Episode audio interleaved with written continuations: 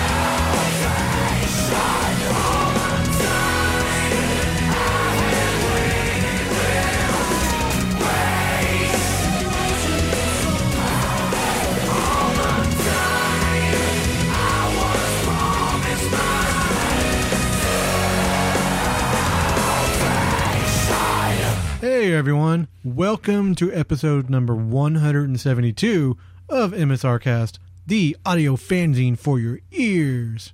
Man. Hello. Hey, that was a lackluster intro from you, man.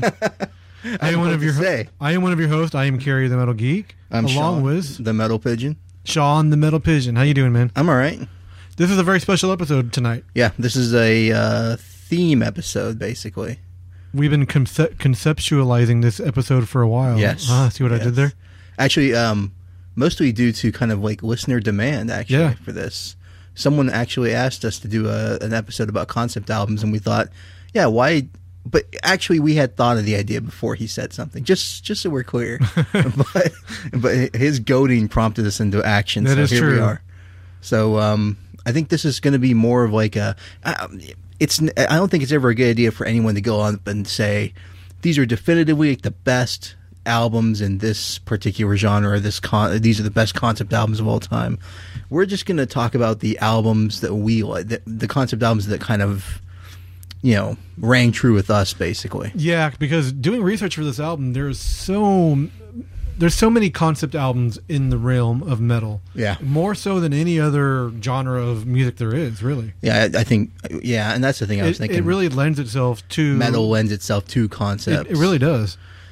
Yeah, and that's you know with rock. If you look at rock, um, even in the past like 15 years, like I think about when there's a rock concept album, it's a big deal is made of the fact that it's a rock concept album or that it's a concept album within rock. Like Steven Wilson.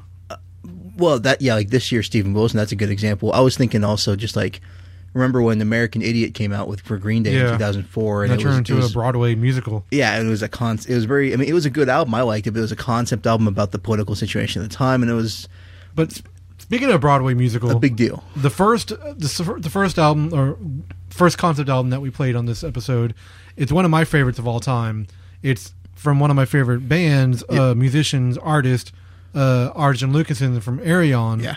um, the album is the human equation which is funny because they're actually doing a musical version of that in the Ceuta in the Netherlands and a couple of other European cities. It, it's like uh, they're they're, they're tra- they've translated into a stage. They're translated play? into a stra- uh, like a stage play, like a musical play. Oh wow! Okay. Yeah. That's that's Virgin Steele esque of them in a way. Sure. Yeah. I, man, I wish this. I wish he would come tour the states, but he doesn't like touring. He doesn't like you know traveling. So he always always plays around like his home. You know. Yeah. But Martin Arjen, come down here. It'd be hard to it'd be hard to Come to America, throw something like that together without him on board. You know. That's one. That's one band artist that I would travel somewhere in the United States to go to go f- see live. Maybe ProgPower one day. Maybe they can build Maybe. up enough money. Yeah. I would go. I, w- that would be cool. I'd buy my ticket like before you could even. Yeah. Wow. Yeah. But so let's talk about the album that we just heard, uh, "The Human Equation." What have you heard this album before? So I've listened to the album before, and then actually the last, uh, you know, many months ago when we were talking about Arjen, I was Yes. going through Spotify one day and I was listening to different things, and I went back and, and took a listen to a couple of the songs here and there on this album. Slowly but surely, the the barriers between me and and uh, Ayreon are breaking down. It's just Good. it hasn't happened fully yet. It'll Yeah. happen. Okay, yeah. And those, those wall, that wall just Yeah. come Well, crumbling you, pl- down. you played this other track by him um, when we were getting all the prep ready for the show, and I was just like, "What are you playing? That sounds really good." Um, so yeah, every now and then I'll hear something from him that's really good. That's what I like about uh, it, a lot of the Ayreon stuff, what I, what I really like about it is, you know, he'll have guest musicians. Every album has different vocalists. Every album has different, you know, instrumentalists. So let's just go down like the short list of personnel that's on this album. The two main guys in Ayreon is Arjen Lucassen, who plays everything, and I really like his vocals too. He he he admits that he's he hates his vocal style, but I really like it. And then you have Ed Warby, who's been the the drummer for a long time, who's also from you know he's from Gorefest and Hail of Bullets, so he he brings like a, a really good style to the band. But the thing about this album, it's a concept album. Um, the album explores the idea of psychological rebirth and follows the story of a man who, after falling into a coma following a car accident, he's confronted with his past, his emotions, and his current situation as he lays trapped in his own mind. It's really strange concept album, but, but what really makes it work at the very end of the album, there's a little teeny tiny piece that pulls back to the other Ayreon albums. So it's not just a standalone concept; it's part of the big concept of the the band Ayreon as a concept in, in okay. itself. Yeah. Because the first album he was going to do was was going to be called Arjen Lucassen Ayreon, Right. and Ayreon Ayreon was I don't want to say Arion is Arian sounds like the Aryan race, but Right. Arion. so I say it that way. It was the name of the album because it was part of this concept, but they liked the name.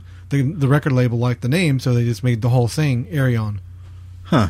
Okay. But so starting in this in this album, you have James Labrie who plays the main character. Um, Mikael Åkerfeldt from Opeth is fear, one of the emotions, and this is definitely like you know Inside Out before Inside Out was made.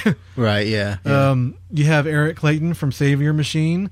Uh, Heather Findlay, um, beautiful vocals. She's in a band called Mostly Autumn.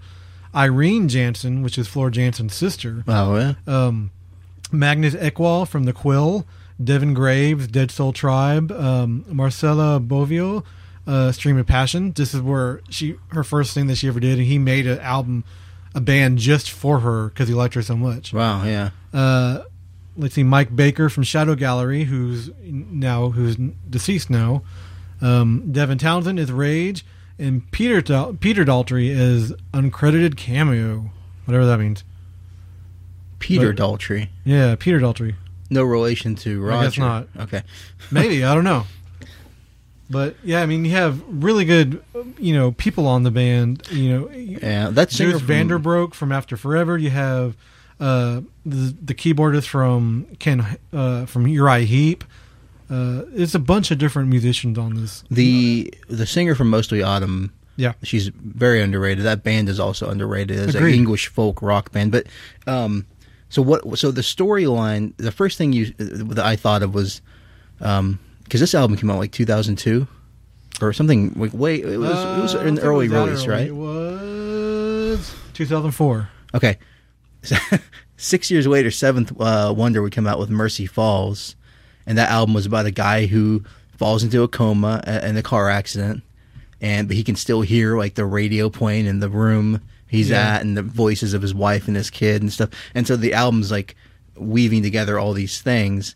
It's a more of a microcosm because it's just about him himself. Um, but that's the first thing I thought of, and then the second thing was just like is it more of a concept album because he ha- they have individual roles assigned to different vocalists, sort of like an Avantasia thing? You know, all, people compare Ayreon and Avantasia all the time. yeah. Or is it is it just the fact that like what? Okay, so let's let's talk about this. What makes a concept album a concept album? In metal, where it's so easy to confuse theme albums and concept Okay, albums. Okay, good point. Okay, a concept album to me has an an overarching narrative story to it. That flows song to song. flow song to song that the whole album from from track one to track whatever it is like on this one track 22 or whatever it's one cohesive story Yeah. you could make a play out of it you could convert it into a movie you can make a tv show it's something that would be easily scripted into a narrative story Yeah, and see, you know, you know what I don't think is a concept album. Like, take for example, Wintersun. Uh, take take their Time album, Time Yeah. Part One.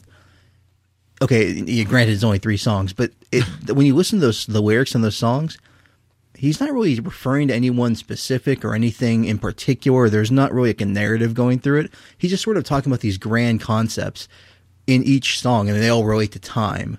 So like, it's just sort of like a theme that everything kind of like like spokes on a wheel kind of circles around. it's yeah it, exactly right it's it's a loose narrative it's a loose concept it's it's more of a See, know, I- I- their idea Yeah, They're- it's, like, co- think- it's songs that fit together in a style but yeah, like like theme to me is like it's like there can be like there are theme albums without even like there could be a theme album that exists without narrative. Like uh um ah, I'm trying to think of a good example right now. Like something like like even like a Kreator album, you know, like like Phantom Antichrist. yeah Which seems like a nonsensical title when you look through the album.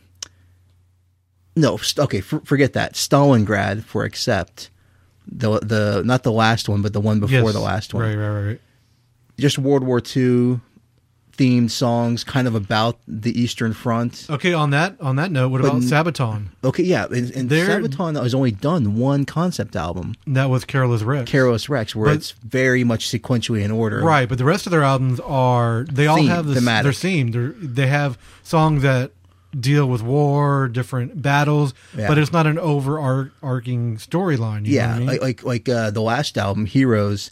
It's about non-violent heroism, Yeah. or like actions of non-violent heroism. So yeah, I mean, in metal, it's just like it's just this weird thing where sometimes I get annoyed when reading things online where people go, "Oh, there's a concept album." I'm like, really? That's a concept album? a lot of people like think of a like Symphony X does them. Dream Theater has done a couple. Everybody thinks that Dream Theater is a concept metal band, but they don't really do it that often. Yeah, I think they've done like, and we can think of Scenes, Scenes from, from Memory Memory too, yeah. and then they did uh, uh not Oct- not uh, was it Train of Thought? There was another one. no. I don't think so. I don't think that was even. So maybe they just done the one. There's another one I can't think of right album. now. Okay. There's also uh, Symphony X gets, gets tagged with that a lot. yes, Like Iconoclast, not a concept album. No, You know, um, people might argue Paradise Lost was a concept album. it is. It's based on the the epic play. it's based on the play, but it's like, it, like, are they just referring to it, or you know, it's like, do you, I think in metal you have to actually look at the lyrics to determine whether something's a concept album or not. To determine whether is there is a narrative. Are we we can say like definitively? I don't know if we can if we want to be definitive. We can say concept albums in metal have to have narrative. So speaking of a band that does narrative really really well, let's. This is like the mo- it's it's the epitome of a concept album. It came out uh, 1988. It's Queensryche, Operation Mindcrime. I remember when I first got this album, it came with a little insert in where you could actually listen to the album, read the lyrics, figure out who the killer in the storyline was, and you could win stuff. Yeah. That's that's a that's a definite concept album. Yeah, I think for me the thing with the the big clue in for Queensryche was that they filmed all that stuff. You know, they filmed basically that mini Yeah. those mini series of skits or whatever movies to go along with the release of the album that came out in the video Mind Crime thing. Right. yeah, Um, and they played it live when they played live. All yeah, that kind of yeah, they used all that footage live. Which, if you go back and look at that footage, it's amazing how well the production value on that stuff holds up. Like the scene with Nikki, like having the gun facing the uh, Professor X or Doctor X or whatever. Like it's Dr. X, really, yeah. it's really compelling stuff. You're like, this isn't cheesy at all. Somehow this works. Too bad Geoff Tate's voice didn't hold up. yeah, but on that album, he was untouchable. Like maybe one of the greatest metal performances of all time. Yeah. by a vocalist on that album. I'll give him that. You know.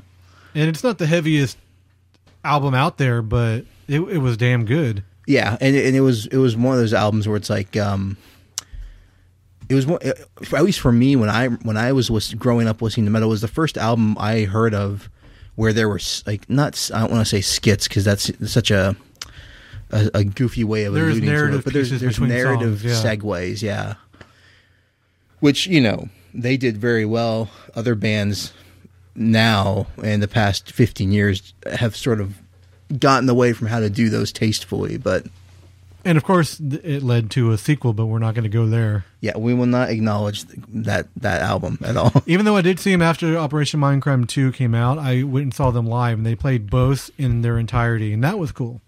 The the whole, you know, the narrative, like the you know the people coming out and acting out the storyline. yeah, that was really cool. But it clearly what maybe the greatest concept metal concept album of all time. I mean, I, I, people are going to argue about it. Um, I think it's one of the greatest. It's one of the greatest because it was such a it was such a vague storyline. You didn't really know who these revolutionaries were, who Nikki was joining up with, what exactly uh, X's motivations were, and like and like why why he's in touch with this nun anyway. you know, Sister Mary or Yeah. whatever. Um, I, prostitute. I don't know. There, there's and there was it was just there was so many prostitute nun, same thing. basically the reason why it was so great was because there was the narrative was was sketched out enough for you to kind of become immersed in the world, but not filled in enough. It was it was so open that you can kind of fill in the gaps and, and speculate Yeah, and, and stuff. the songs are really good. I mean, there was how many top ten songs on this album? Uh, well, I mean, "Eyes of a Stranger" uh, was the song that broke them on. I don't believe in love. I don't believe in love. That was a great song. And the entire album's th- th- it's flawless. There's not a bad song on that album. Either a stranger, great song. Yeah, yeah.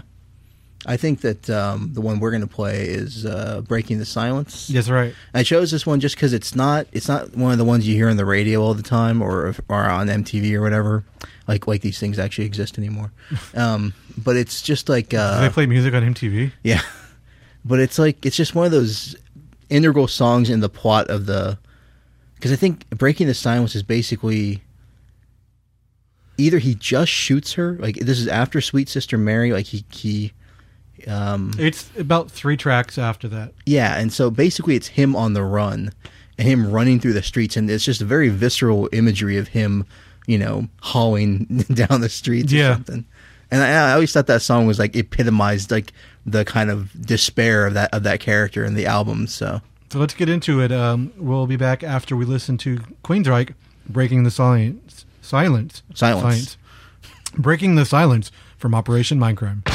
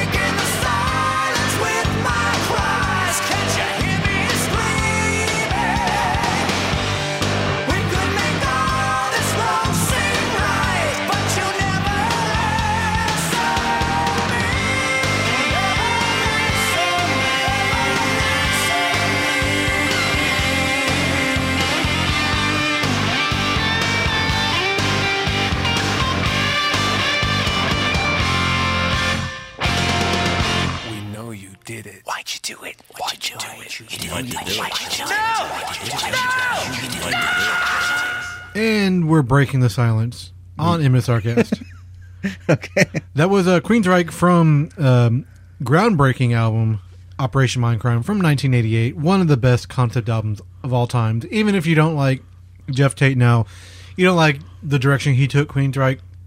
You cannot deny that how great that album is. Yeah, and his performances, like even um, when you watch the music video for "Eyes of a Stranger," as a frontman, he was just unbel- He was he was invincible. I still Well, like Empire too. That album's amazing too. Empire is great. The the the version they did on the tou- the Empire tour, the where they played Mindcrime live with the you know stages and lights and video effects and everything. That was that, that DVD is is fantastic. Still to watch to this day. Geoff Tate in his prime, even as a performer, was unbelievable. He was always very theatrical. Right. It's just that.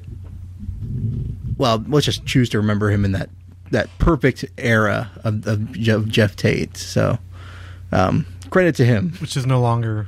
and, and of course, you know, we. Can, I mean, I'm not going to forget to mention Chris DeGarmo, who He wrote know, a lot of that, the, the songs. was effectively album, yeah. writing most of that album. Yeah, well, Michael Wilton contributed to to that album, but um, when you go back and read interviews from that time, and I've I've done this, you know, like for Queensryche, they always talked about how like it came like the the concept kind of came together organically and stuff. They weren't even intending to do a concept album. They, they had thought they were doing a concept album with Rage for Order, but it was just they, you know it was kind of a loosely themed Yeah. album, just about fut- you know futurism and technology and stuff like that. So uh, I think it was telling that when when they were done with Operation Mindcrime, they realized like at least with Chris DeGarmo in the band, like we were never going to touch anything like that again. Like, let's just do like Empire was the complete opposite of Operation Mindcrime. It's just vague songs about different sh- subjects, not tied in at all. Um, and then you know, Uh, well, I think there was a loose concept, a loose theme on Empire. It just wasn't it, a concept was just, album. it was just like social issues. But then you had Right. you know like stuff like One and Only, and um, which was a love song, and Silent in the City was about lucid dreaming. So. I mean, there there were songs on on Empire like Silent Lucid. I never heard that song.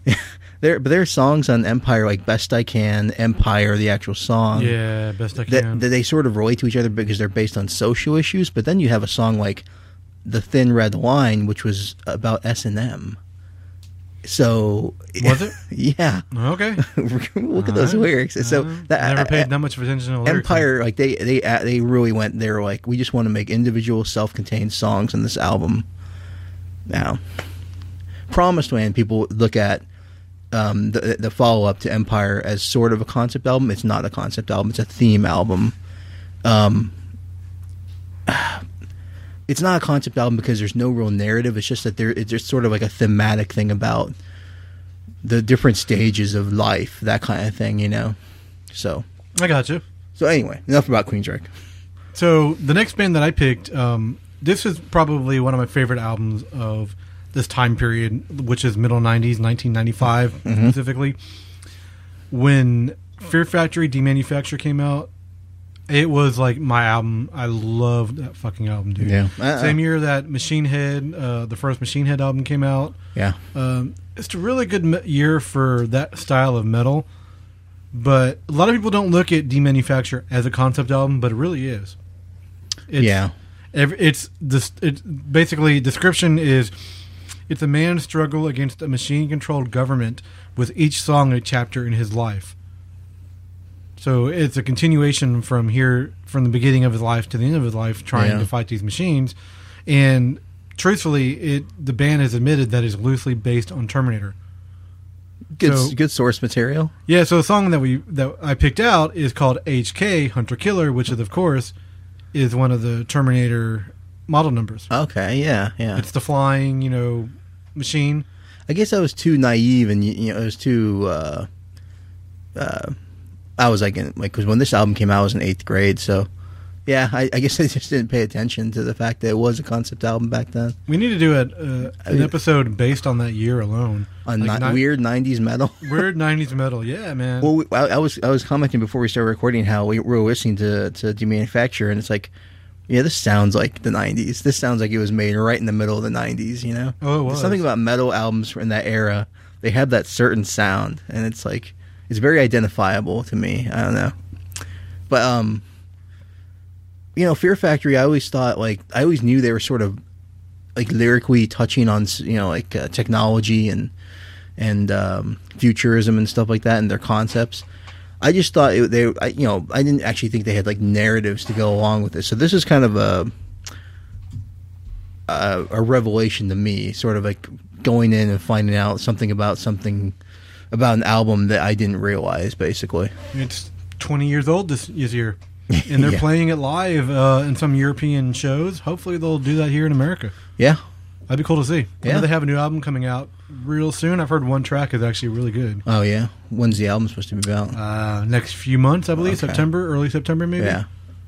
Yeah. So you know they're going to be doing a tour. Yeah. It'd be cool if they do a 20th anniversary tour of Demanufacture here Yeah. because they broke them here. Yeah. I mean, Replica was a fucking huge song, you know. Right. Yeah.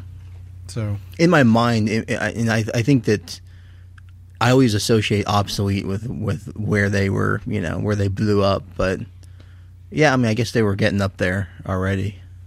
yeah, I think so. Yeah, This is what really put them over the line. I think. yeah, Um, this is Burton C. Bell's best performance, I think. yeah. Because I mean, sorry, dude, but uh, he is not very good live. Oh, really? He's yeah, Never he seen them live. He can't really. Uh, he can do some of the harder, harsher stuff, but This the, the smooth the melodic smooth- stuff. Yeah, it's not. Ugh, Anders Fridén syndrome. Yeah, hopefully he's better. I mean, I saw the Burton C. Bell was Ministry one time, which was pretty cool. Yeah, When Ministry, I'm using air quotes here, supposedly was their last tour ever. And the last three or four songs, they brought Burton C. Bell out on each show, and they did old shit like Seeds and Stigmata, and he was singing all that shit, which was really cool. Okay, yeah, But he's good at that shit. yeah. But all right, let's get into uh, HK Hunter Killer from Demanufacture Fear Factory 1995, bitches. Concept.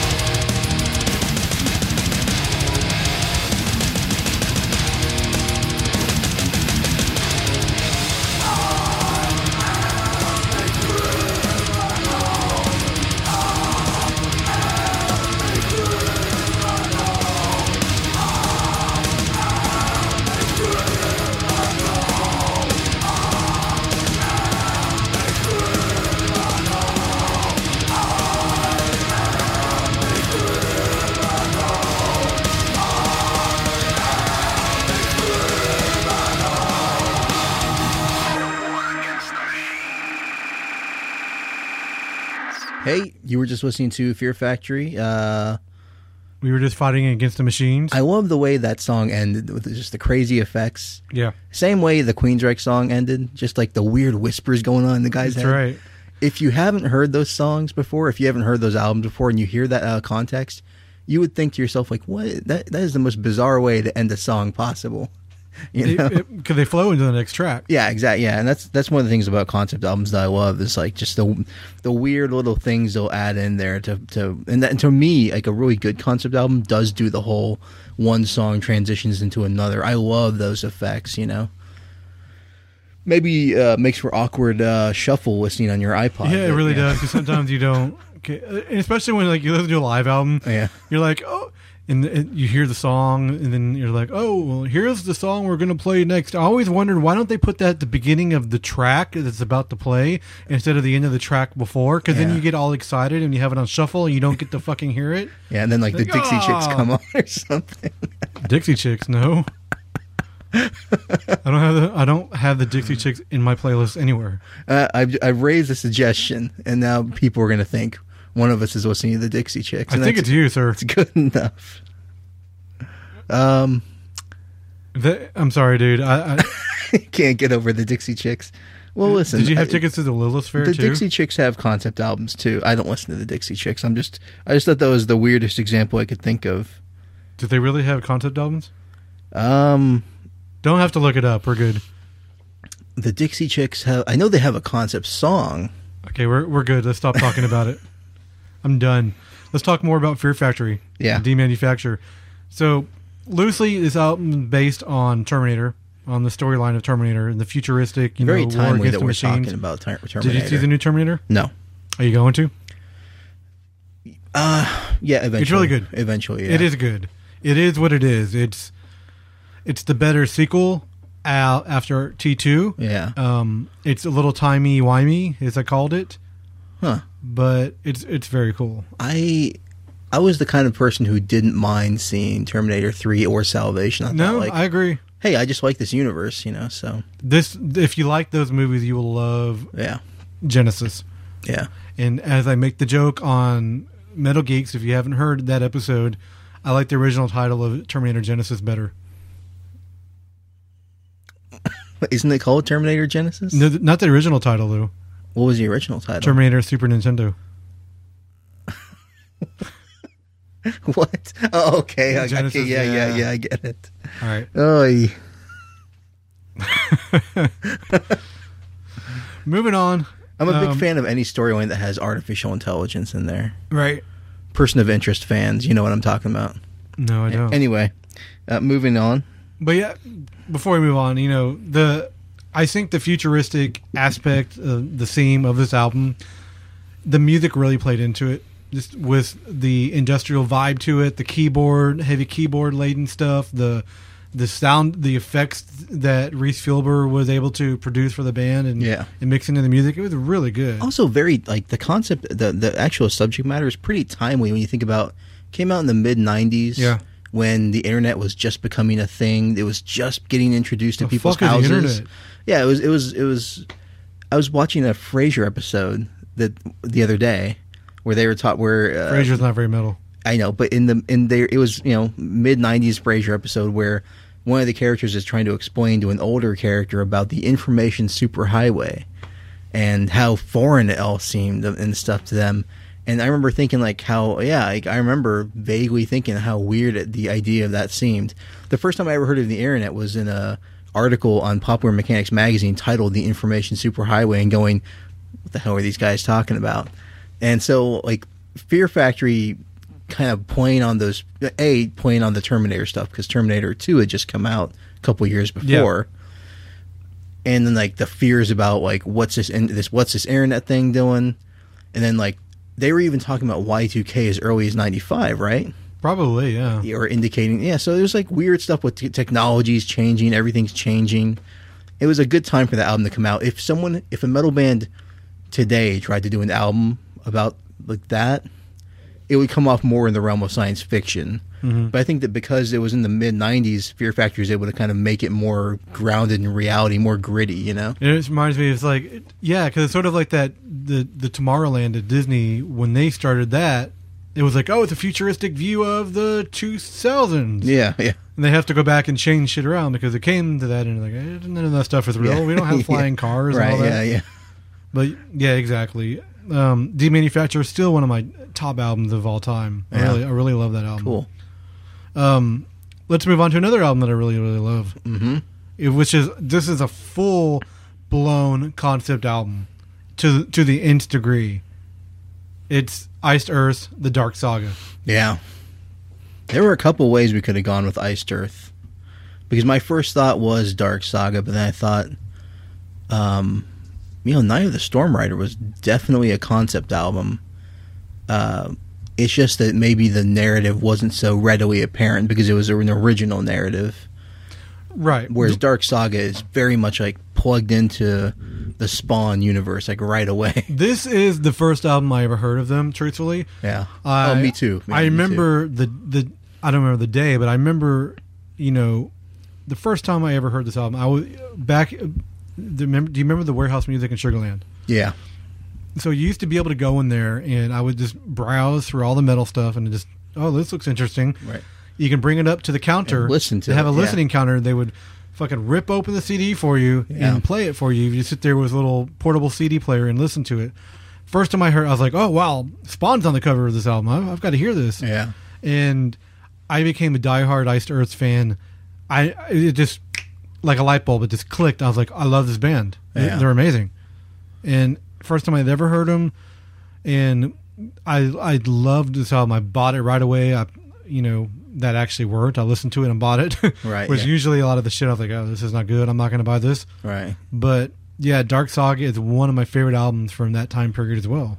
Yeah, it was the first album I heard by them. Actually, the first time, the first song I heard from them was um, "A Question of Heaven."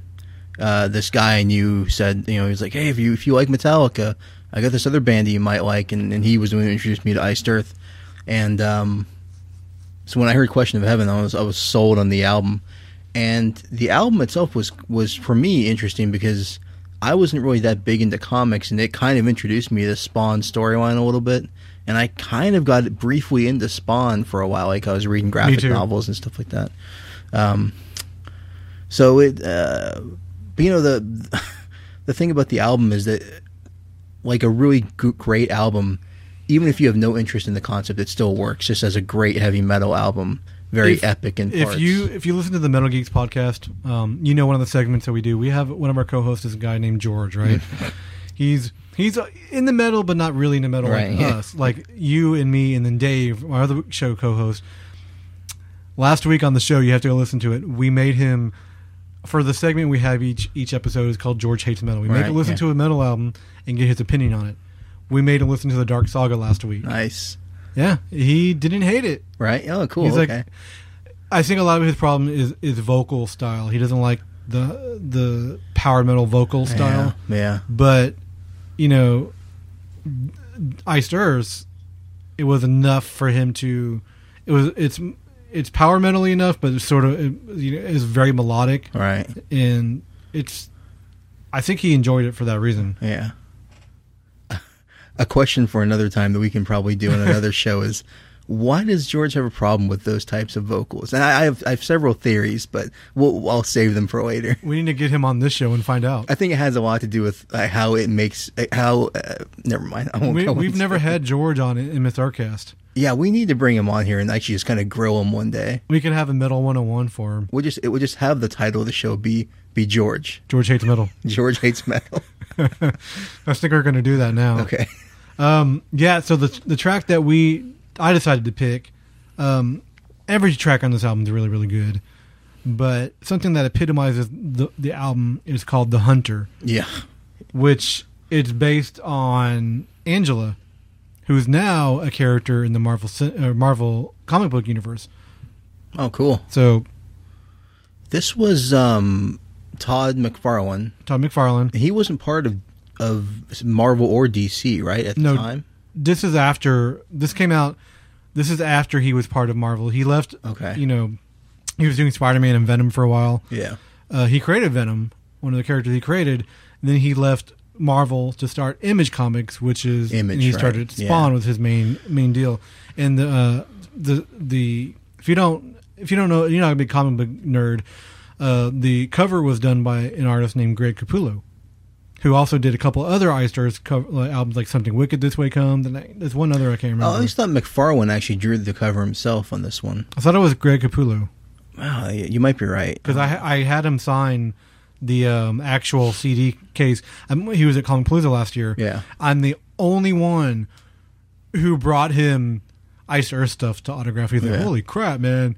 He- yeah, I, I got to interview him for Metal Geeks. He's really cool. It's like we did the interview. It was weird. And at the very end, after we stopped recording, we started. He's like, "Oh yeah," he started talking about Iced Earth. We started talking about metal. Yeah. He's like, "Why the fuck weren't we recording this, man?" He was like, "He's Yeah. so New York." You know what I mean? He's a super cool guy, though. There's an interesting backstory about this album too.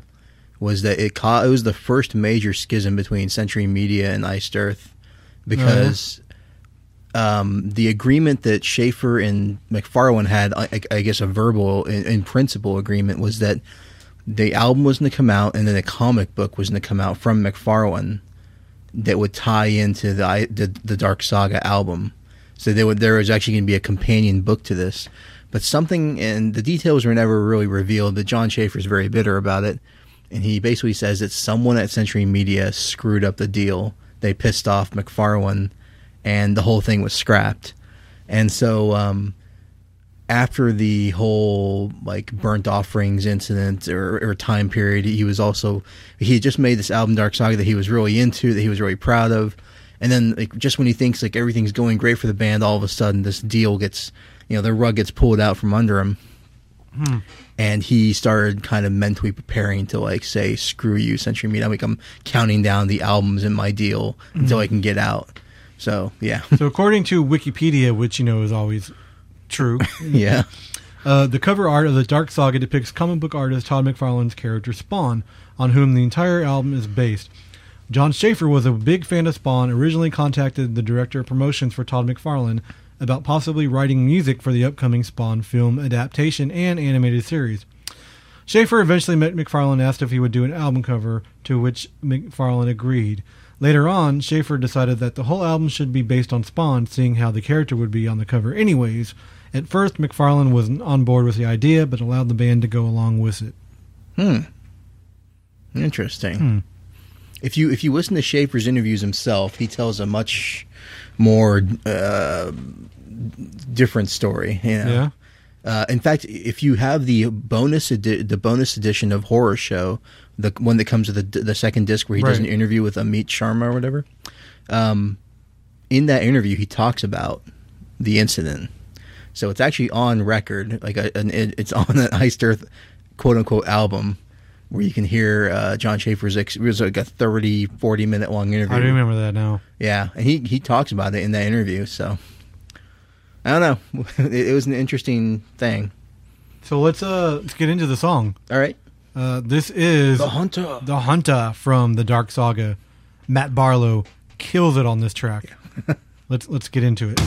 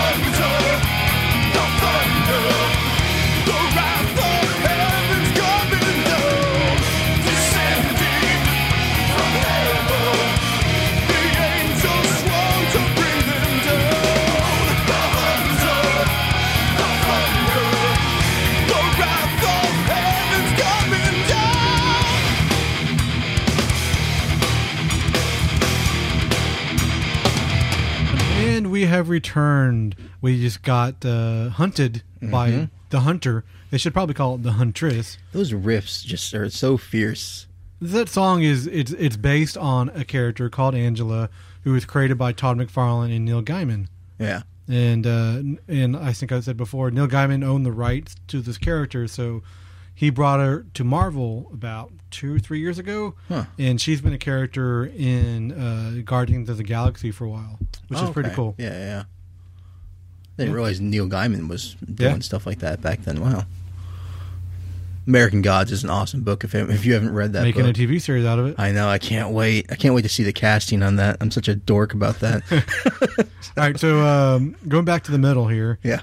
Uh, so that was the Dark Saga, you know, entirely based on the character Spawn. Uh-huh. Really cool comic book. If you're a, you know, it's the epitome of what Metal Geeks really is. It's it's comic books and and heavy metal melded together. You know what I mean? That that is true. Yeah. It's the perfect dichotomy of what the show is about. Yeah. It was also foretelling because like that. Look that, at us using all those big damn words. well, look at like what he did afterwards because something wicked came right after that. Yep. Now, something wicked was generally a standalone album, except for the last three songs. Became the something wicked trilogy. Later, he Which turned into a couple albums. two albums, which were you know, middling albums, and un- unfortunately, his concept got blown on some on a bad period of Earth's career. You know, imagine if he had saved those ideas and and waited till the Stu Block years and like, really went for it. It's like Yeah, but the last Iced Earth album was sort of mediocre to me. okay, yeah, fair, okay. I mean, I I- I think it was good. It just Felt rushed. yeah, Dystopia was a great album. D- Dystopia was amazing. yeah, theme album Dystopia. Yeah. okay. Yeah, I, I, I don't know. Uh, Wasn't fully conceptualized. I mean, like if you want to listen to a, an example of a concept album that just uh, it's some half baked, listen to Crucible of Man by Iced Earth because it's like, and, you know, even framing Armageddon too because I can see what he's doing. It's just that it's like you, he, he's basically he's trying to cram a narrative. He's trying to cram like an Assassin's Creed type narrative into the space of a 50 minute album. Right. It's like, who is the narrator? Like, who's telling me about these thousands of years and stuff? Maybe set up some framing devices or something. You know, like, he should be framing. He should have framed Armageddon. you don't just have the lyrics come at me in the wave. Who's telling me the story? How can I believe the narrator? You know, that concept albums have to be like, I don't know. The concept album has to have like a good narrative voice for it to be compelling. You know, like think about Queensryche's Operation Mindcrime, where most of the perspective, lyrical perspective, is from Nikki. Right. You know, it's from his and his and you, and you're not really sure he's a reliable narrator because he's sort of he's out of it and he's drug fueled. And he he admits in the songs he's sort of like, um, what was that lyric in one of the songs? Uh, I think it was "Eyes of a Stranger," where he was like, uh, something was just a memory or something, or he he thinks it's just a memory. He's not even sure what's real. But when you have a concept album where the, the like the storyline just comes at you like a barrage, you know, Blind Guardians, Nightfall on Middle Earth, is a brilliant concept album because it, it it's almost a concept slash theme album because he's he's talking about specific instances in the Silmarillion where you can relate to the book, but he always puts them in perspective of a character. So you're always seeing it through a character's perspective. You know, that's like the um that's the framing device he uses to tell a story. That's so a think that's a good one. I mean, I, I thought about including a song from Nightfall on Middle Earth, but I mean, it's good that we're mentioning it. yeah, I Yeah. think so. I mean, it is. I mean, if you're a Lord of the Rings nerd, it's an album you must listen to. You know, and, and like the new Blind Guardian album that came out this year, I under, I know that they wrote it as a concept album. It didn't work as a concept album for me Yeah, me because either. because it did the same thing that um, I was just accusing uh, Framing Armageddon and Crucible Man of doing, which is sending me a ton of information with no real setup. I don't really know who's telling me the story and why they're telling me a story. So Now, what about this next track? This is something that you picked. This is from uh, the album Epica, not the band Epica, but the album Epica from Kamelot. Mm-hmm. Yeah, and if and you have to think about Epica and the Black Halo as they're two, they're just they're both connected because they uh, Black Halo came out right after Epica, so this is basically Kamelot's concept, um, uh, you know, two parter basically, and it's based on um, the Faust Faustian story. The Oh, really? so um, Uh, I forgot who the writer was. Goth. Goth. Yeah, that sounds right. Anyway, Faust. Faust. So you know, Mephistopheles, this sort of uh, devil figure, comes to tempt this person away from a life of enlightenment and and truth and spirituality into you know materialism and vanity and and greed and stuff like that. Like America. And and so um, the characters, the main character's name is Ariel, and he's in love with this woman Helena, and she represents all those good virtues, to, you know, and pure purity and all that stuff, and he gets tempted away from this into this life of of of uh, worldly desires or something. Right. And so the the And album, sin. yeah, and sin. And so the album is basically follows the Faustian story. If you've ever read the the play, the the Faustian play, you can kind of piece it together. Even though Kamelot do make take a lot of liberties, the reason why this album's so good is because Roy Khan is an amazing lyricist, and so he, this was like his best work. Like, just the framing devices there, the narrative voices there. He's always speaking through a character's perspective, and then the way the diction he writes is almost poetic. Like there's just poetry on the album, and it's um just uh, when when when people think when Kamelot fans think of like of like why they love Kamelot, they think about Epica and the Black Halo together as like this grand story that they told. And it's a tragic story too. There is no happy ending there, you know.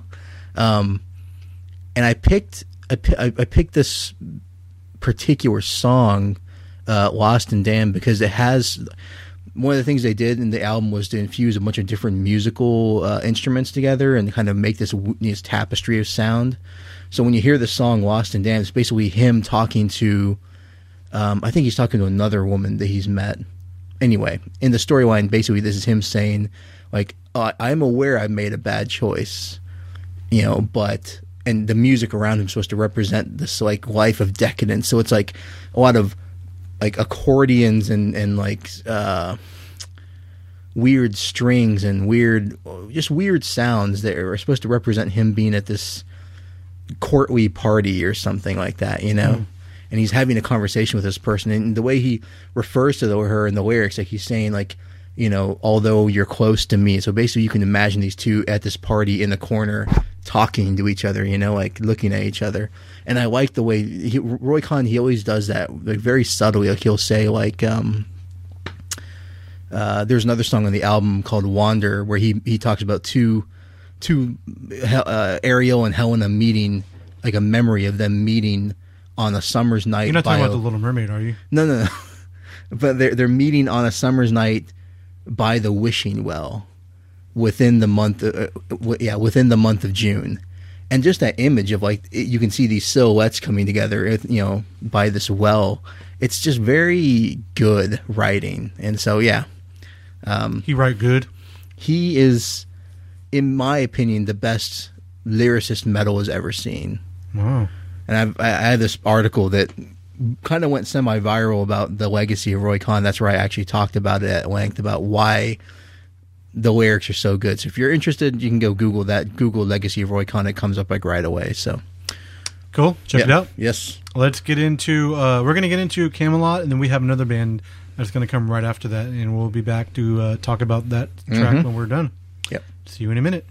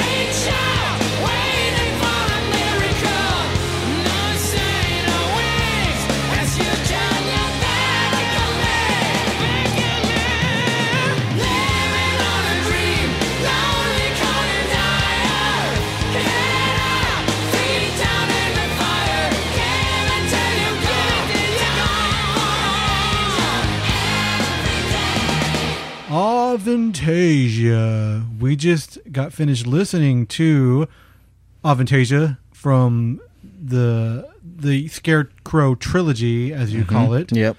Um, the song that I picked was called "Dying for an Angel." Mm-hmm. You know, why I picked this one because Klaus Meine Yeah. kicks ass on this track. Yeah.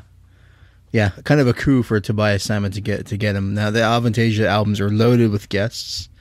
Um, someone might be wondering right now, okay, dummies, you guys have a, con- a show about concept albums. Why didn't you play something from the metal opera? And here's why. Because the Let's hear it. because as enjoyable as much as I love the metal operas, I love the metal metal opera one and two are uh, a they're they're both two of the finest power metal albums ever recorded, um, and they're fun to listen to, and and I have very warm feelings attached to them. They're not good concept albums because that concept on the metal operas, I'm sorry, with all due respect to Tobias Sammet, it's so convoluted that I tried to pay attention to it. I actually looked at the lyrics, looked at the story he had put it in the book in the booklets for the albums, and I still didn't understand what was going on. And frankly, I didn't care. you know, I was just like, okay, reach out for the white rocks. That's a great song. So I don't really care what the greater concept is. And it's just it wasn't. This was written back in '99 when. Uh, and if you heard interviews with Tobias back in '99, you know that English was not a strong suit of his, and he's never Yeah. really been the strongest English speaker. So, and he's he's gotten so much better since. So when you listen to when you listen to the lyrics on those albums, the lyrics are kind of clunky. The storyline's even clunkier. The reason why I chose the Scarecrow trilogy was because it's the first. A, it's really recent. Um, we're talking about albums started in 2008, then 2010.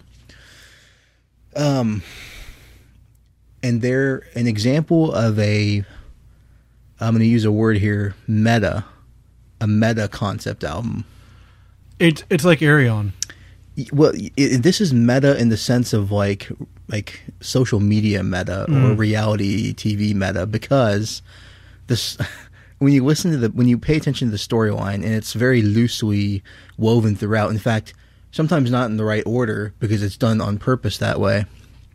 But basically throughout the scarecrow throughout the wicked symphony and um uh angel of babylon the storyline is about a guy, an artist, and you can basically call him a musician or whatever, who goes through this journey of, you know, like it's basically a Faustian thing almost, just like the Kamelot one was, where he's tempted and led astray from a virtuous path, and he's, and the, the temptations are more uh, abstract and more um, intangible. They're not. It's not like. Uh, a devil figure trying to tempt him away.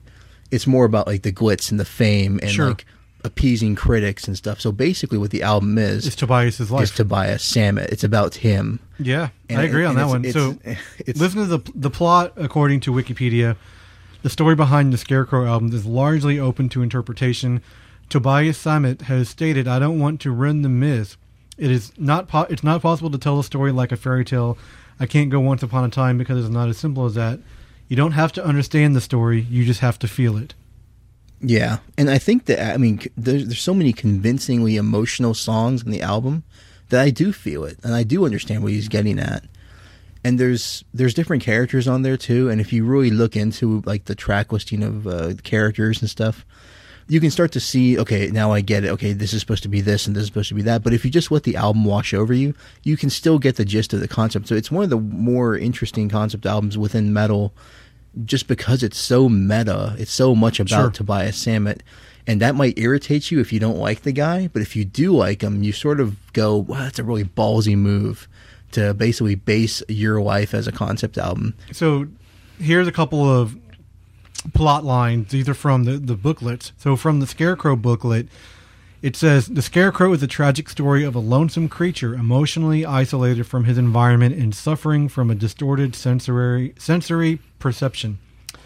His feelings for the love of his life unrequited, he sets off on a journey exploring the left hand path, striving for inner peace, slog- slogging his way to approval and eventually facing temptation at the inner depths of the human soul.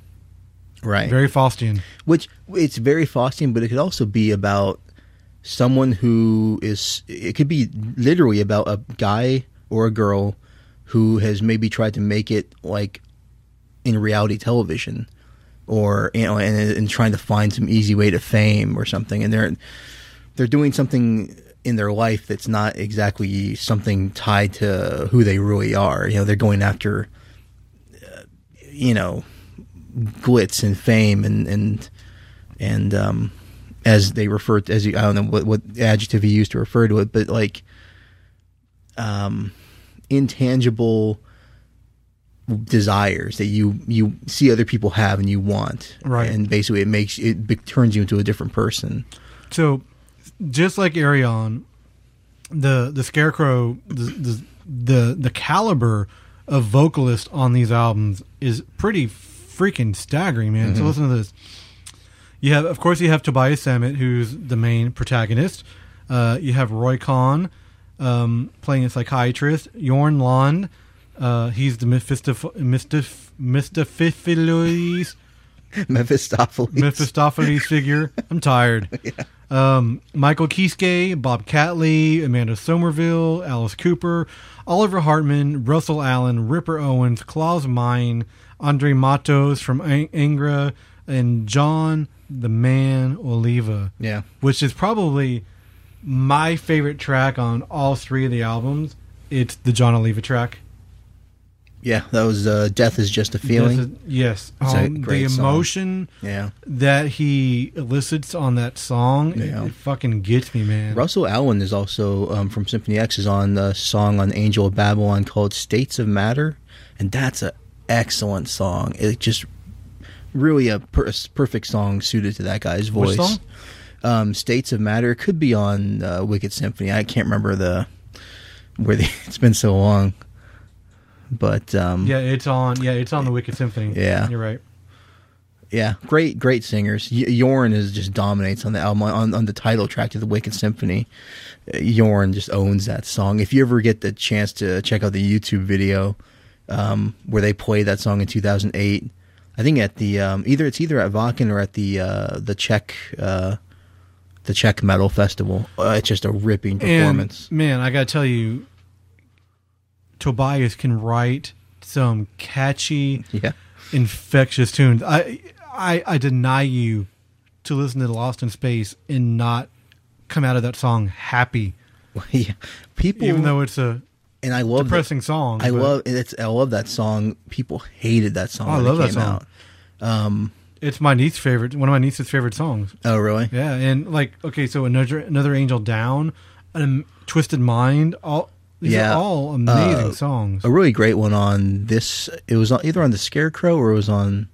It might have been the Scarecrow. Was the uh, Wastelands by Michael Kiske, mm-hmm. um, which was like the most metal opera sounding song on the entire trilogy. Yep, that's on the Wicked Symphony as well. Um, Dying for an Angel that went play. w- was Klaus, yeah. Klaus Meine, yeah. Klaus Mine, Mine. Mina and Mina? uh you know you but going back to Lost in Space I love the music video for that song because it was one of those rare instances where the imagery for a music video perfectly fits the song Yes. with the girl and on the moon and the weird trippiness of the video um that song was such a ballsy song because it was like the first thing you heard from this project off the Scarecrow album after like it was the first thing you heard after the metal operas Right. And I remember when that single came out, the outrage of fans everywhere, just like, "What are you doing?" It was so poppy, and I just thought, like, "Yes, go, go, go full speed ahead with your with your." Because he basically the story, if you want to read into like how he relates to his critics, where he's basically like, you know, I'm writing stuff from an honest place, and anytime people say, "I want you to go back and do power metal," like traditional power metal, you're basically just trying to stifle me creatively. So Yeah. that's what I think of you guys. If you if you like what I do, that's fine. And that's why I have so much respect for him because he doesn't he likes pop music. He likes you know, ABBA hard rock music and the, you know in, in- integrating that into metal. And he thinks that people who are trying to get him to go back into that power metal box are basically like his enemies. You know, I sort of respect that kind of like it's very it's almost it's almost it's it's a metal attitude from a guy you wouldn't really go, "Oh, that guy's super metal." You know? So let's go back in time a little bit. we have a couple t- tracks to play from the late '80s now mm-hmm. Yeah. that really epitomizes what a concept album is, and it's probably some of the first concept albums that I ever heard. Mm-hmm. First of all, we have King Diamond, the title track from Abigail. And every album that King Diamond ever put Was out a was a concept album. album. Yeah. So it was it was very difficult to pick something from his career, but the infectious way he sings the, the song Abigail, Th- this is an iconic album it, it's an iconic song, iconic album. It's it it really proved that metal could do a good concept album. I think. Yeah, and yeah. then one year later, you had legendary Seventh Son of a Seventh Son yeah. by Iron fucking Maiden. Yeah, and the Maiden were. If you if you want to go back and delve into the history of Maiden, um, and especially Steve Harris is very adamant about this. He where he was like, we didn't know we were doing a concept album. You know, the story just kind of came about as like a song idea of like, oh, we'll have the central the seventh son of a seventh son. That could be a good song. And then every, and then they kind of realized that lyrically they were folding every song around the seventh son idea. And then they just decided like, hey, we'll just have we'll just yeah, this will be like a story we'll tell in this album. Iron Maiden didn't mess around with things like concept albums, you know. Right. Um, it was just something that happened, and it was like a happy accident. I think that it happened. Uh, whereas you know, if you look at Bruce Dickinson, very in his in his solo career, a very conscious decision to make the Chemical Wedding a concept album. And I'm shouting out to Chemical Wedding here because I know we're not going to play it, but um, that's a very great late '90s concept album, which some people could argue is a theme album. I think it's it, it's because it's based on William Blake's poetry yeah. and stuff like that. I think it's very much a Well, concept album. Seventh Son of a Seventh Son is based on the Orson Scott Card um, book, Yeah. Seventh Son. Yeah, So let's get into these tracks, and uh, we'll we'll talk more about it when we get back. yep. Check it out.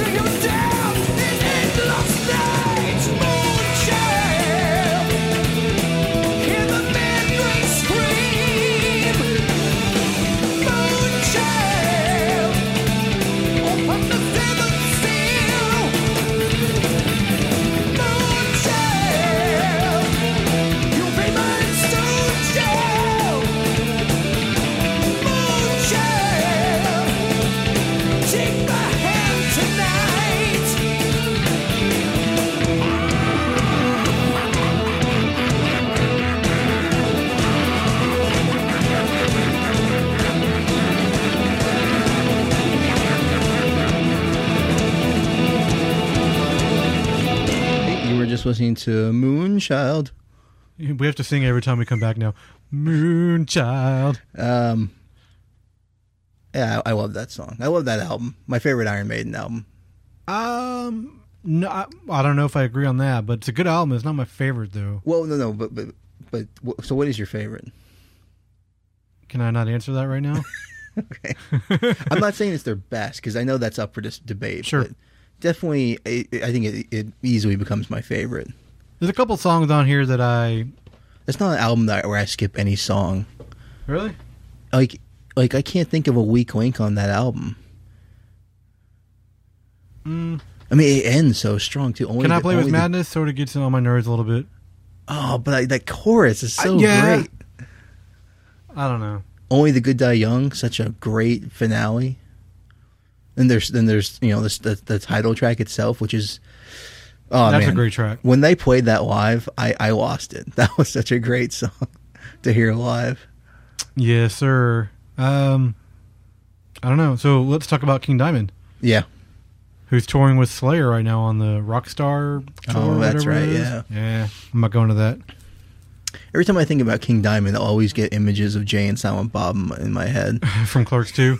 Or from- Grandma. from Clerks. I think they, they he was in Clerks too, right? Just the first one, also. I think so. They're yeah, they're always playing King Di- Yeah. Diamond, yeah. And there's gonna be a Clerks. Mama, mama, metal. I'm assuming that they're gonna have uh, King Diamond appear in Clerks three, at least the music. Oh, I'm sure They have to. they need to get King Diamond, the Yeah. the the guy. Yeah. Get Kim in there. Who apparently lives in Dallas. Yeah, he has a, a ranch somewhere. Yeah. Huh. That's cool. Yeah. Um, big concept album. One of my favorites. One of my favorite bands of all time is Savatage, Mm-hmm. and uh, they put out a concept album out. What year was this? Streets? It was eighty seven. Was it? I thought it was '88 for some reason. Could be, could be. Let's let's. Gutter Ballet. Was Gutter Ballet before Streets or after? Streets was after, right? Uh, Streets was shit, dude. We are way off. Where's '91? What? Oh, that's right. Because Edge of Thorns was ninety three. Yeah, Gutter Ballet was '89. Okay. So Streets was 87. No, '91. Oh, at 91. Okay, all right. Jesus. You're going backwards even further. okay. I think Streets is just because they called it a rock opera. People were probably turned off, but it's it's an amazing album. It's weird. I, I bought the remastered version when I was in Austin a, f- a few months ago, and the version of the song that we're going to play. Um, let's see. I was going to play the title track, but I think I want to play "Jesus Saves." Yeah, yeah. No, Jesus saves. I love that song. But there's a version on the album that I bought in Austin. Jesus Saves is a completely different arrangement. Huh, I've never heard that. It's it's very interesting. I, when I was listening to it, I'm like, what the Better than the original arrangement? or- No, not as good as the original. Okay. I love the original arrangement of the track. Yeah, they shouldn't have. Uh, I don't know if it was a record company thing to do that, but I think they should have just called it Streets. Yeah, Um, I also waver back and forth because I really love Gutter Ballet, right. which was sort of a concept album too. And I think it was But um, Savatage, I don't know. Savatage is hard to tell what's concept and what's not. Dead Winter Dead's a great one too. because Dead Winter Dead, and then of course the Wake of Magellan was a concept album Yep. too. But the Wake of Magellan, uh, kind of one of their lesser albums to me. I, I w- I couldn't really get into it that much. There's some good tracks on it. Um, Poets and Madmen is apparently a concept album too. Um, I don't know where the concept lies. It's a I- great album. Yeah, yeah. See, I mean, they, they just go on and on and on. So yeah, Jesus saved. Okay, so let's talk about the the story. The story about streets. The story features a ro- fallen rock star called DT Jesus, Downtown Jesus, um, who has hit hard times. He is a drug dealer as the story begins. DT Jesus is just another low life on the streets of New York City. Streets, the album, explains the story behind DT Jesus and his rise to fame again and his second fail. So the version I bought, I'll have to let you listen to it. It's the there's a lot more narrative built into it Hmm. than I was normally used to, which is it's really cool. Yeah. Uh, just the weird version of Streets, I mean of uh, Jesus Saves was a little off-putting. I'm like, whoa, what's going on here? They didn't include the original on there. No, it's not on there. It's It's a completely different version of the song. Huh. But yeah, I wouldn't. Yeah, they don't even mention that in the wiki, right? There's another version. no, Okay, it's strange. So uh, maybe I haven't read through it all, but let's see. We'll uh, maybe we'll we'll play a little bit of both. Let's see if I can find it. Yeah. Let's play the original version here, though. Let's find it. Criss Oliva is just all over this song. Just Oh yeah. examples of why that guy was such a brilliant freaking And- guitarist. I don't care what you say. I love the vocal styling of Jon Oliva. Oh, I'm I'm a total fan. Yeah, Yeah, he's such a he's such a quirky and weird guy too. yeah. When, when, I I honestly feel like if you're a metal fan and you and you can't find something to enjoy about his voice, Yeah, there's something there, then there's something defective in your appreciation of metal. ever I since. I, I gotta admit, ever since we've been talking about Avantasia, the Jon Oliva song has been stuck in my head. Yeah. It has not left for a second. Yeah. It's he's so distinctive. He's got such character to his voice. No one sounds like that guy. And and even when he goes when he goes into those high weird yelps that he tends to do, it's just one of those things that it's like the song it's just so it, whatever's playing like Hall of the Mountain King, it just demands those crazy Sirens, yelps. come on. Sirens, yeah, it just it demands that kind of exaggerated vocal performance by him. So, yeah, he doesn't have to apologize for anything. That guy's, No, that he's guy's Jon. Oliva, man. Yeah. He's he's amazing. I saw him a couple years ago uh, live. Uh, it was like a storyteller's type of tour. Oh yeah, yeah, yeah. Oh, that was just so- last year, right? Uh, December before last. So Okay, yeah, been a year, about a year and a half now. So yeah. Amazing show. If you haven't listened to Raise the Curtain, his solo album that came out in 2013. Oh yeah, I liked I liked Great what album. on that. Yeah, lot very a lot of Beatles influence on that album. Yeah. which Jon Oliva Savatage had a lot of Beatles influence. yeah. completely. Let's get into um, Jesus Saves uh, from Streets, a rock opera. Hey man, you got a quarter? You, you ain't got nothing? That's okay, man. That's okay. God bless you anyway, man. Hey, uh, I, I hope I didn't scare you or nothing like that. I, I, I ain't no bum or nothing. Uh, you know, I, I used to live uptown once once before too, you know. No, no, I did, really, I did. Uh, I used to come down here and look look at all the characters. Uh, never thought I'd be one of them, though. Characters, man. A lot of characters. Hey, hey, you- you got a minute? You got a minute? L- let me tell you a story about this friend of mine.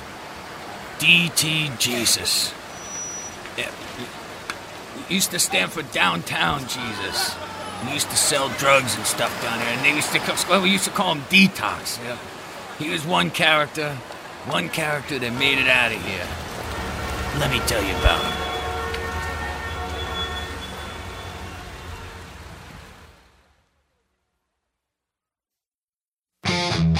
Jesus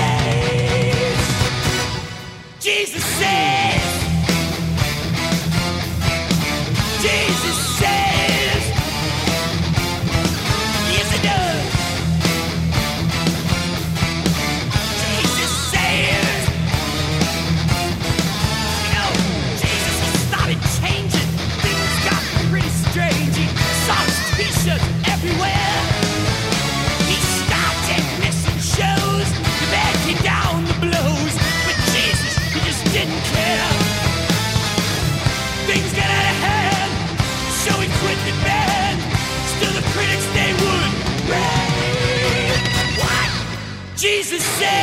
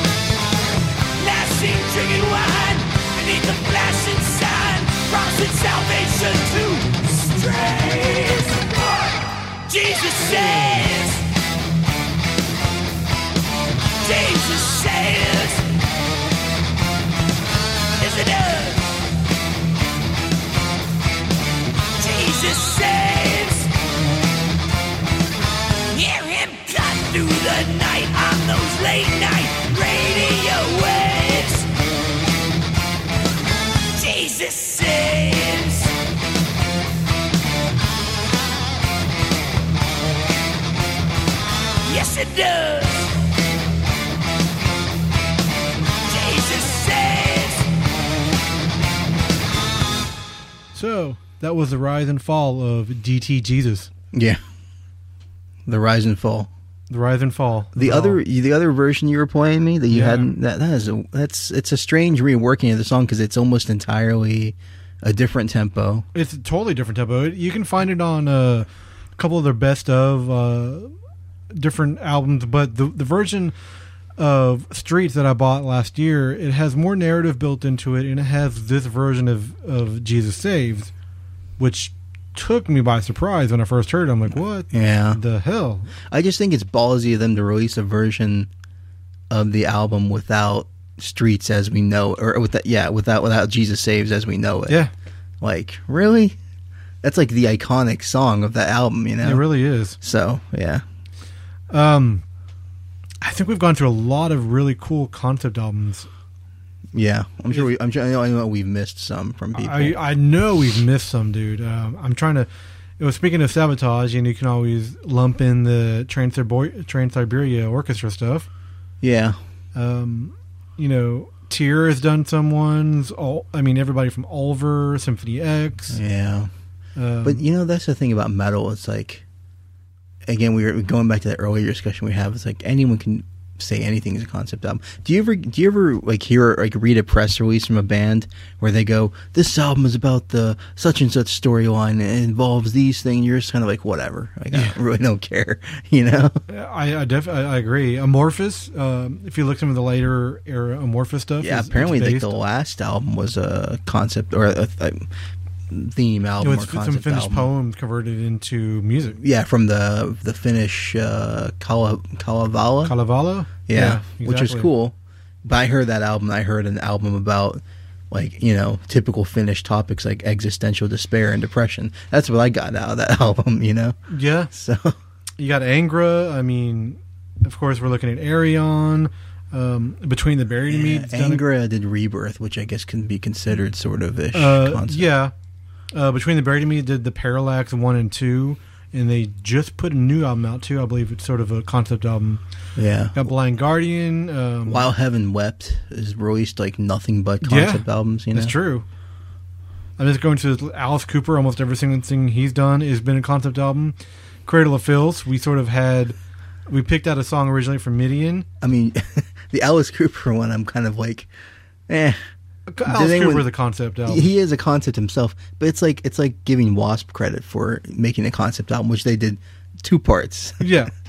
you know, it's like, do I really give two? You know, do I really care that much about a concept album by Wasp? Don't No, not really. No, not really. Dio Dragonland did the uh, the Dragonland Chronicles trilogy, three albums. Dio had something else too. Was it Killing the Dragon? No, it wasn't Killing the Dragon. Uh, Magica. Yeah, Magica was was a full blown concept. Dimmu album. Borgir tried tried their hands at it. In Sorte de Diab- Diabli, Yeah, Dream Theater, uh, Six Degrees of Inner- Turbulence was the other. one That's that we're trying to think of. yeah. Edge of Sanity did it, of course, with Crimson. The whole song with one concept, Yeah. one song. You, you know what's um I can argue is a concept album because Emperor? it was tied to a film was Nightwish's Imaginarium. It Sure. was essentially just a soundtrack to that movie, which is a narrative storyline. This is you my favorite one, Ethel Duas. You've heard of them before, right? yeah. They did uh, an album in 2009 called Through My Dog's Eye. It's a concept album based, written from the viewpoint of a dog. Hmm. It's really interesting. Very interesting. Yeah. Uh, Evergrey, I'm just, uh, Fairyland, uh, Falconer. Do you like, ever heard of Falconer? Yeah. We mentioned uh, we were going to play something from Fates Warning from A Pleasant Shade of Grey, which is their concept album. Wh- which Falconer album did they write on that list? They put the Se- Scepter of Deception. Okay, I Viking kings so. and dukes during the 13th century. Yeah, I guess so. Loosely. Loosely, you know. Freedom Call? Did we mention what list we're looking at for everyone? Because if, if people want to look at this list, Yeah, I found this list of it's a list of basically all the concept metal albums. It's from uh rateyourmusic.com. Concept albums of rock, metal, operas, AOR, hard rock, and metal. Yeah. A list by Roby seventy two. I think if you if you yeah, Google rate your music concept albums, you'll probably yeah, find it. It's a great list. I mean, this is it, it really helped with our research on It was this. it was an interesting list. I just think that a lot of it uh, very much like uh, people's interpretation of a concept album is very loose. You know, like GWAR Ragnar- Ragnarok. I believe that one. yeah, I'll believe that. Ragnarok and roll, it. man. Yeah, sometimes I think the more like like because there's so because metal is flooded with the idea of like themes and concepts tying these albums together. Yeah. The idea of an album is more important to metal than it is to any other genre. You know, it's not that important to a country artist who just has like you know songs about beer and trucks and bars and stuff. But uh, to a metal band, you have to have some sort of cohesive thing. It's very it's it's a it's, it's almost have you have to inter- you have to have an interesting story. You have to have well thought out lyrics. You have to have, you know, and sometimes the music doesn't matter for a concept album. I mean, it helps. Yeah, I you see, and and, and then that kind of bring, brings up the question of like, as a as a metal listener, is it important to you that, a, an album has a concept to it? Because it does. It doesn't No, really matter to me. You know, like It's it's fun though. the first thing I hear when I listen to an album and I don't know anything about it is just the music itself. Let me let me ask you, you know. this. Um, It doesn't make me excited when someone's or a press release says this is a new concept album. I'm not like, ooh, a concept album. I'm just sort of like, I want to hear what it sounds like. to like. me, okay, a concept album, you have the full album, you have the CD or the vinyl, you you have the the full color booklet, you have the lyrics, you have the story right in front of you, so you can look at it while you're listening to the album. Yeah. With the way people digest music now, which is all digitally, Yeah. sometimes you don't get some of that stuff. It takes away from it. How are concept albums going to survive? Well, but you know, a perfect example is a couple episodes ago we were having this exact conversation about the Steven Wilson album, which Yeah. we mentioned earlier. How you said that Hand you would, hand Hand Cannot Erase, yeah, yeah. And I, I, I was telling you that I had bought the Blu-ray edition that came with all the images and stuff like that that were set to the music. Which you still need to bring over for me to That's borrow. right. I do need to do that. Where they like they went out and they they went and spent a ton like you know I don't know how much money they spent to make these images, really convincing images of this girl's life. They made a blog, uh, an online blog at handcannoterase.com where you can read her diary entries. It's a full. It's an immersive thing. It's a full blown immersive music video. Yeah. Online. It's it's it's the full package. If you really think about what they're doing, and they have the music, and he has music videos that tie into it, there's they're going back to like what Queensryche did in '88 or '89 or whatever that was when they actually recorded 1988. Yeah. they recorded those video segments to go along with the album, which was very ballsy for a band like that with no platinum records at the time to do.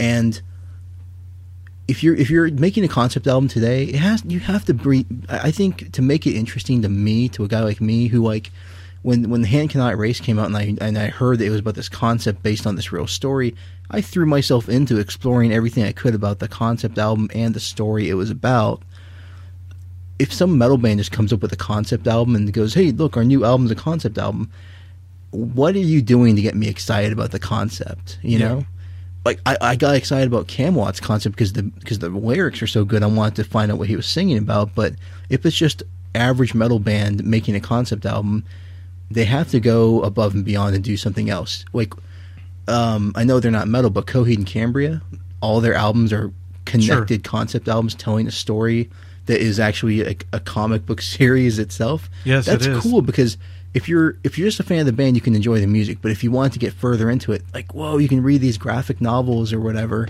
Uh, speaking of, um, I have the graphic novel that uh, Kurt Amacker, that he, we've had him on a guest on, on Metal Geeks before. He did with Dani Filth, based on a couple of Cradle of Filth albums ago, Averse Sephira.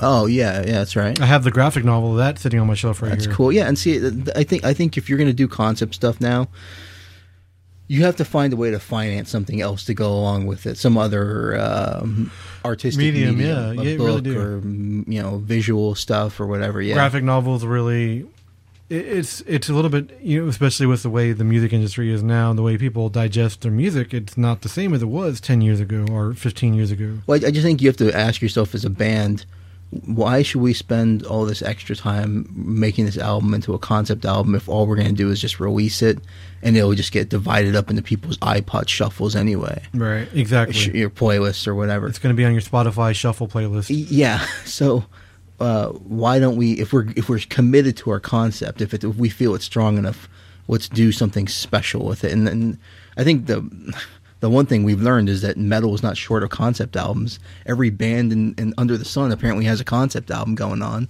um, so and if i sound critical about that it is I, I think i am critical about it because it's like